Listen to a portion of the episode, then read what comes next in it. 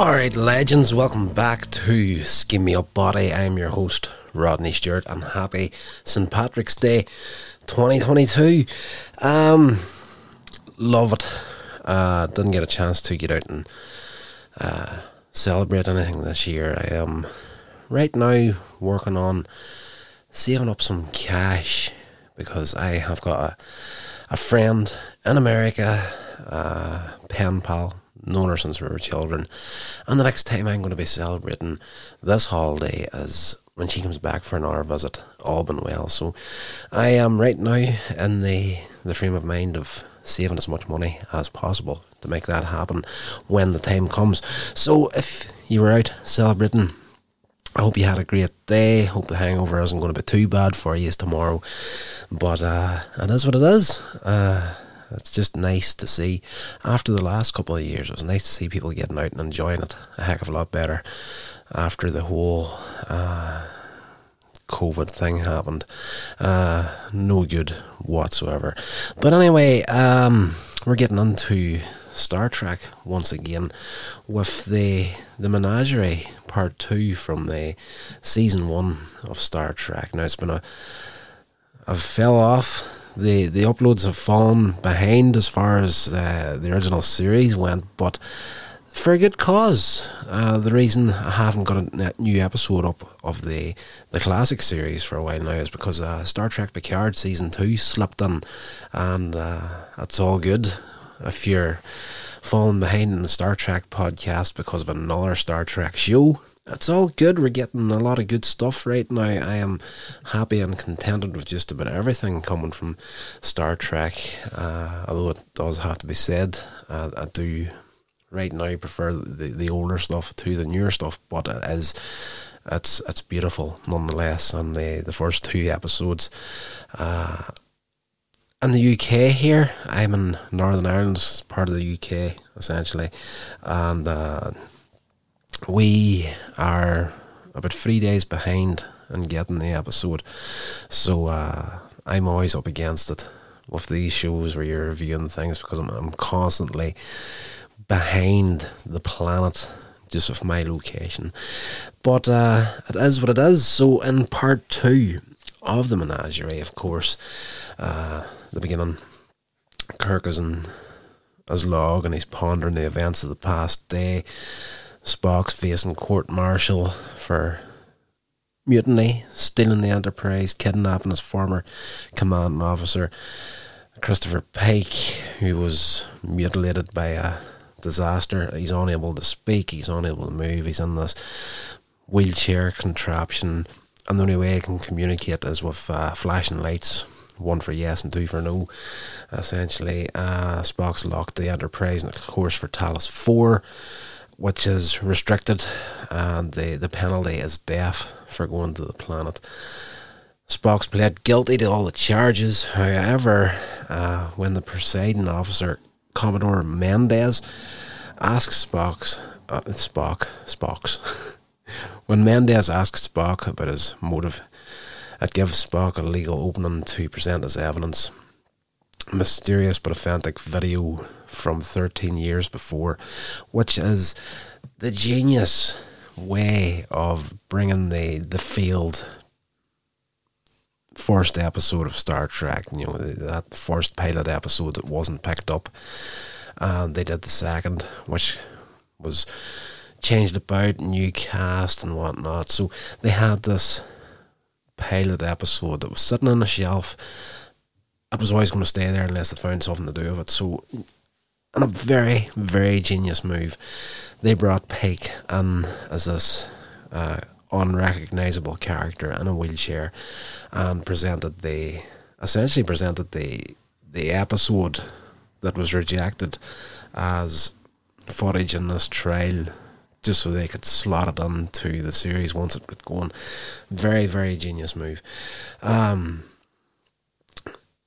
of course, it's the Enterprise captain by Captain Pike, and became the only starship ever to visit Talos 4. And uh, the court martial reconvenes at the beginning of the episode, and this time in closed session. Mendez reminds Spock that Starfleet has ordered contact no contact with Talos 4, with no exceptions. Spock says that the Talosian keeper has taken over control of their view screen, and uh, we find out now that the, the images that they're seeing they couldn't work out in the first episode what they were actually looking at because, as I say, this was a genius move on the part of the creators to actually put that field pilot in there, but of course it's shot like a television show, and no starship has a the surveillance cameras and whatnot to record something in such detail. So they have it set up in this one here that the the Talosians are actually broadcasting this from Talos Four. Uh, so Spock has no real control over it either.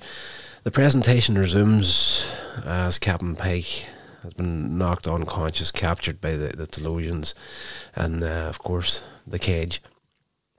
The Talosians make Pike relive a battle I had with a, a Kalar two weeks earlier in a deserted fortress, but Pike deduces that he's still in his cell, and Spock calls a brilliant deduction.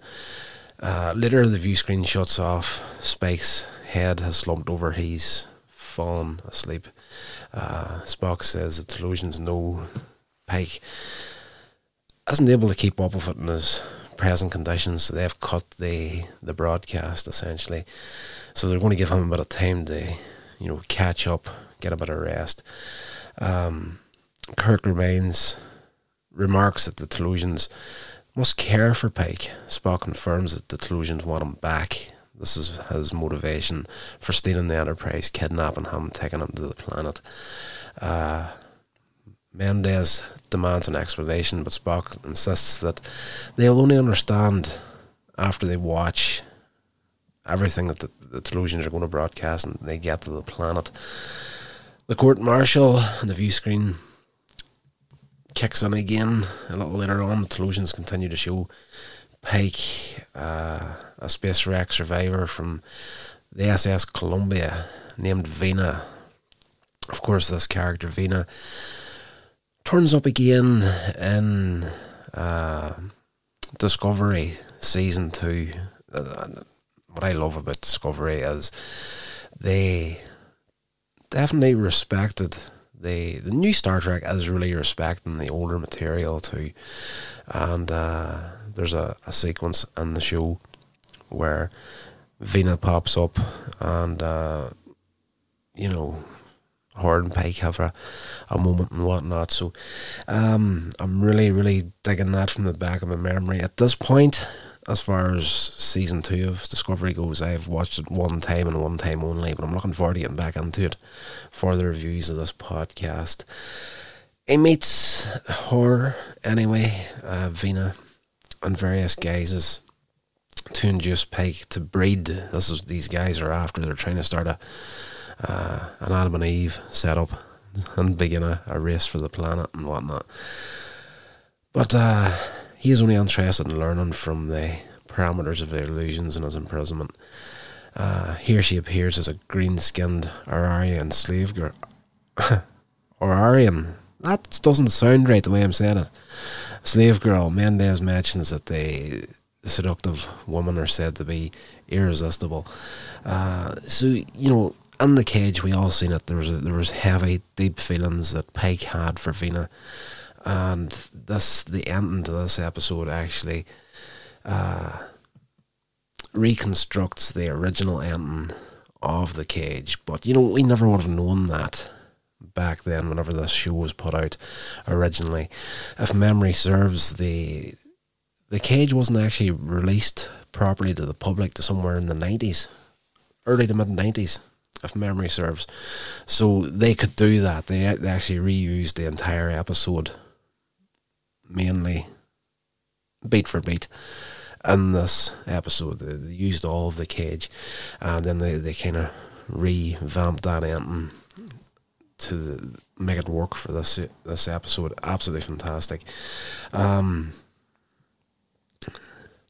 where I'm at, I I'm an idiot. I constantly start these podcasts and I get myself into my notes and I'm going through some things and then I start talking about thoughts that I'm actually having in the moment and I lose my place in the uh, in the uh, the notes.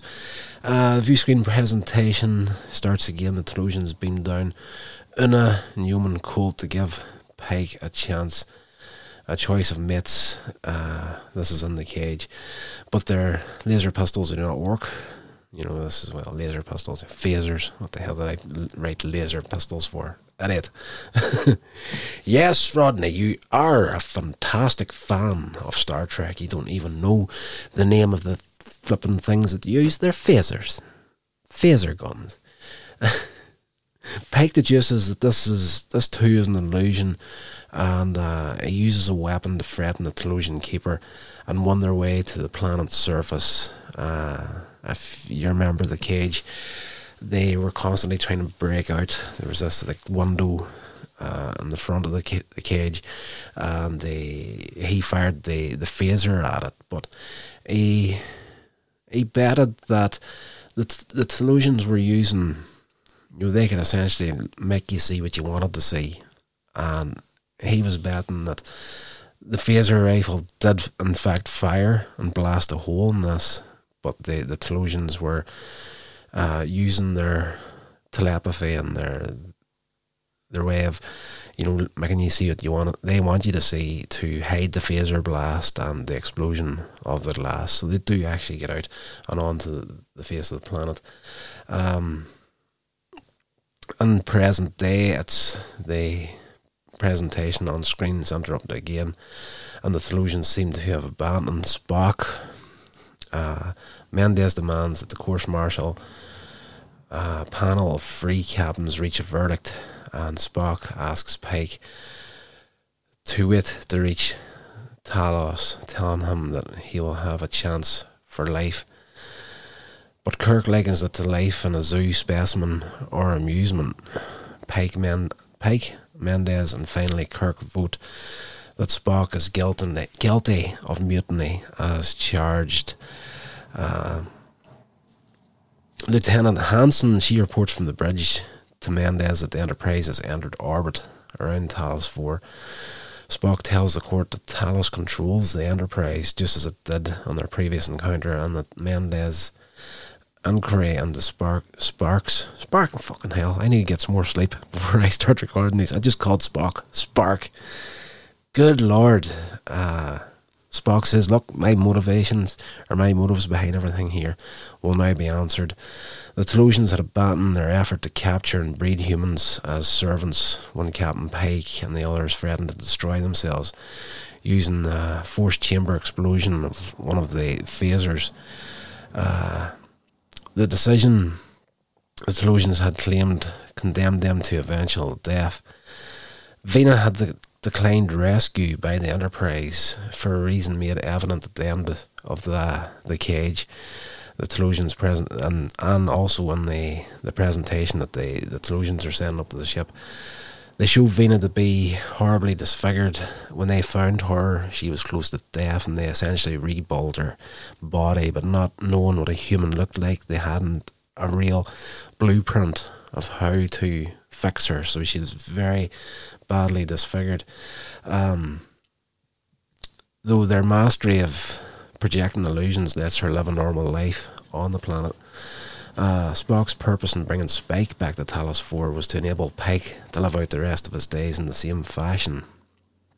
So it's, you know, the motivation here for a character that's meant to be emotionless or have his emotions hidden. Like everything that Spock does in this episode is from a place of pure love for this man, this captain that he had. Like it's just the uh, he's willing to not just sacrifice his career of Starfleet to help his former captain, but he's actually willing to put his life in the line because you know the sentence is death for what he has done right here.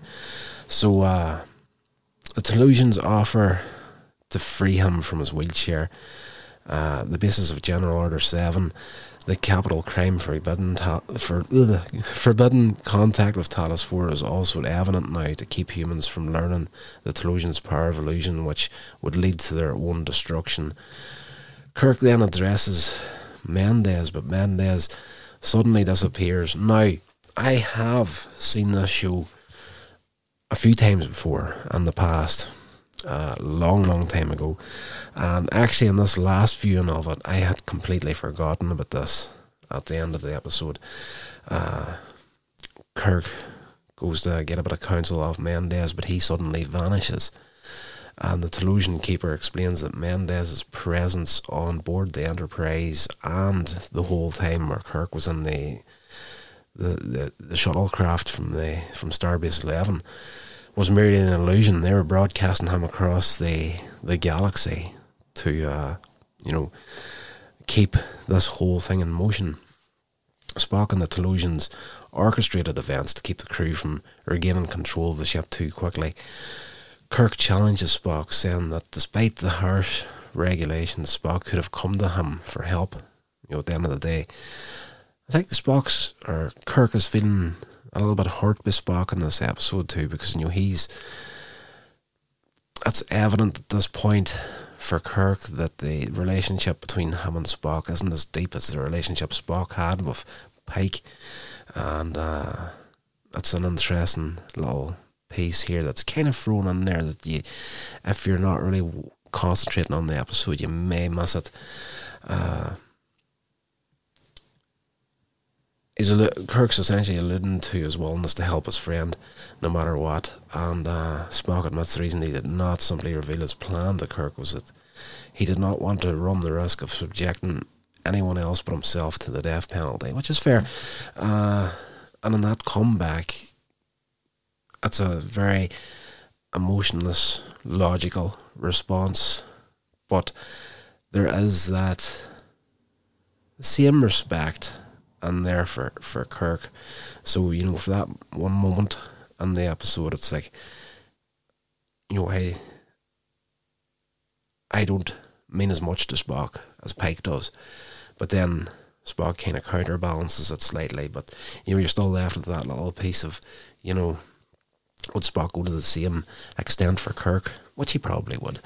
Uh, the real Commodore Mendez, still Starbase 11, uh, sends a message that he too has received the Talosian's presentation. So uh, this isn't just happening on the, the Enterprise, it's going back to Starbase 11 and, of course, Starfleet.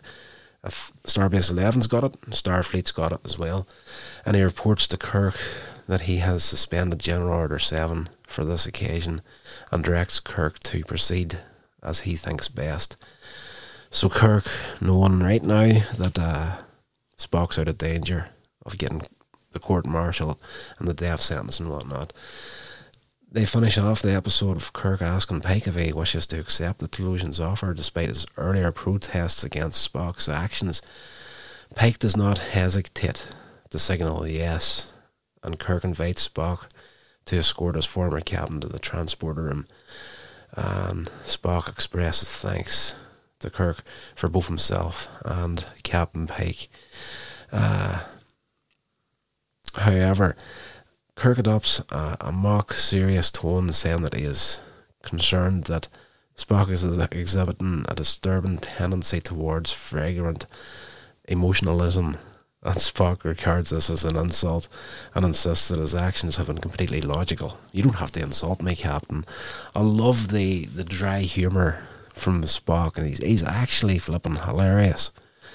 And Star Trek, just the, the situations they get into, and, you know, has comebacks, always logical, but there is a lot of comedy deep buried inside them. It's class. After Spock and Pike depart the briefing room, the Talosian magistrate invites Kirk to look at the view screen again, where he sees a healthy Captain Pike and Vina walking hand in hand. Now, in this episode, of course, this is after Captain Pike has left the Enterprise. He's been given a full, healthy body and getting a happy ending essentially with the love of his life, Vina and uh, you see them together walking. But in the original version of the cage, when Pike left the uh, the planet, he said, uh, "You'll give her the life she wants right here," and they said, "We'll give her that and more." And at the end of that episode, you've seen that same image, but the, the Captain Pike that she ended up with at the end of the cage was an illusion to keep her satisfied on the planet. She fell in love with Pike.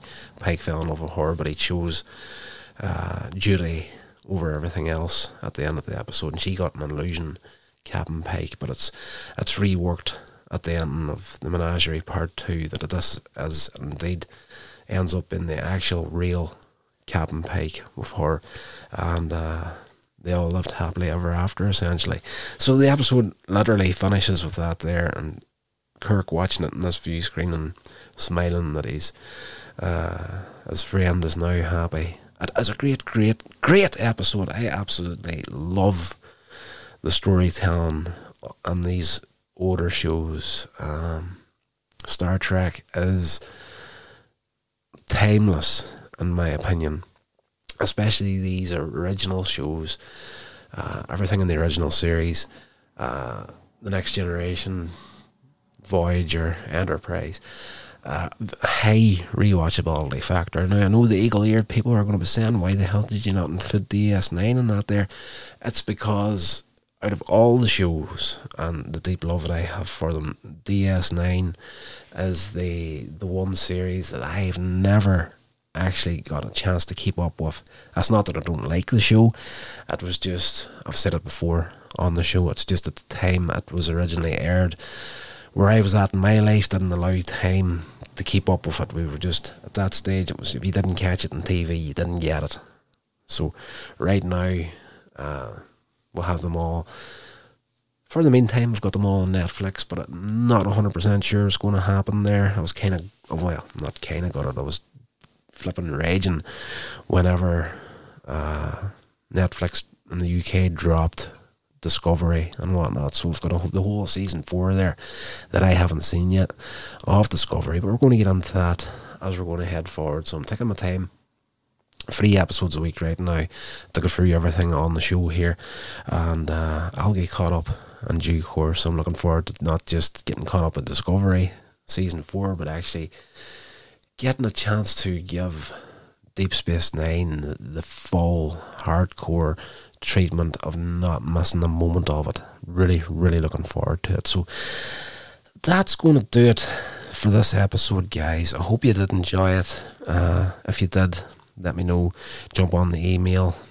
Uh, I'm a fairly new podcaster, so I'm trying to keep my get my head around everything and whatnot. And I just I feel that if you comment on the podcast provider, it may be difficult for me to get to, you know, see some of the comments or some of the the things that you have to say about the show. So I think just the easiest way to do it now is to, you know, because I'm, I'm uploading these to SoundCloud, but of course they're connected through uh, iTunes as well. So it's not just going to SoundCloud; it's bouncing all over these other podcast providers. I actually came across uh, an app called Castbox and realised that the shows were on it as well. So goodness knows how many different platforms this is ending up on. So if you want to give me uh, what you think of the show, uh, you can do that at schemmeupbody at gmail.com.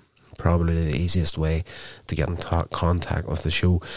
So that's going to do it. I have realised quite a bit throughout this episode that I've, I'm at that level of tiredness now where I'm just tripping over my words and just some things are not coming out quite as clear as I would like them to. So what I need to do right now is get my ass in the bed, get some sleep because I have to go to work at stupid o'clock in the morning.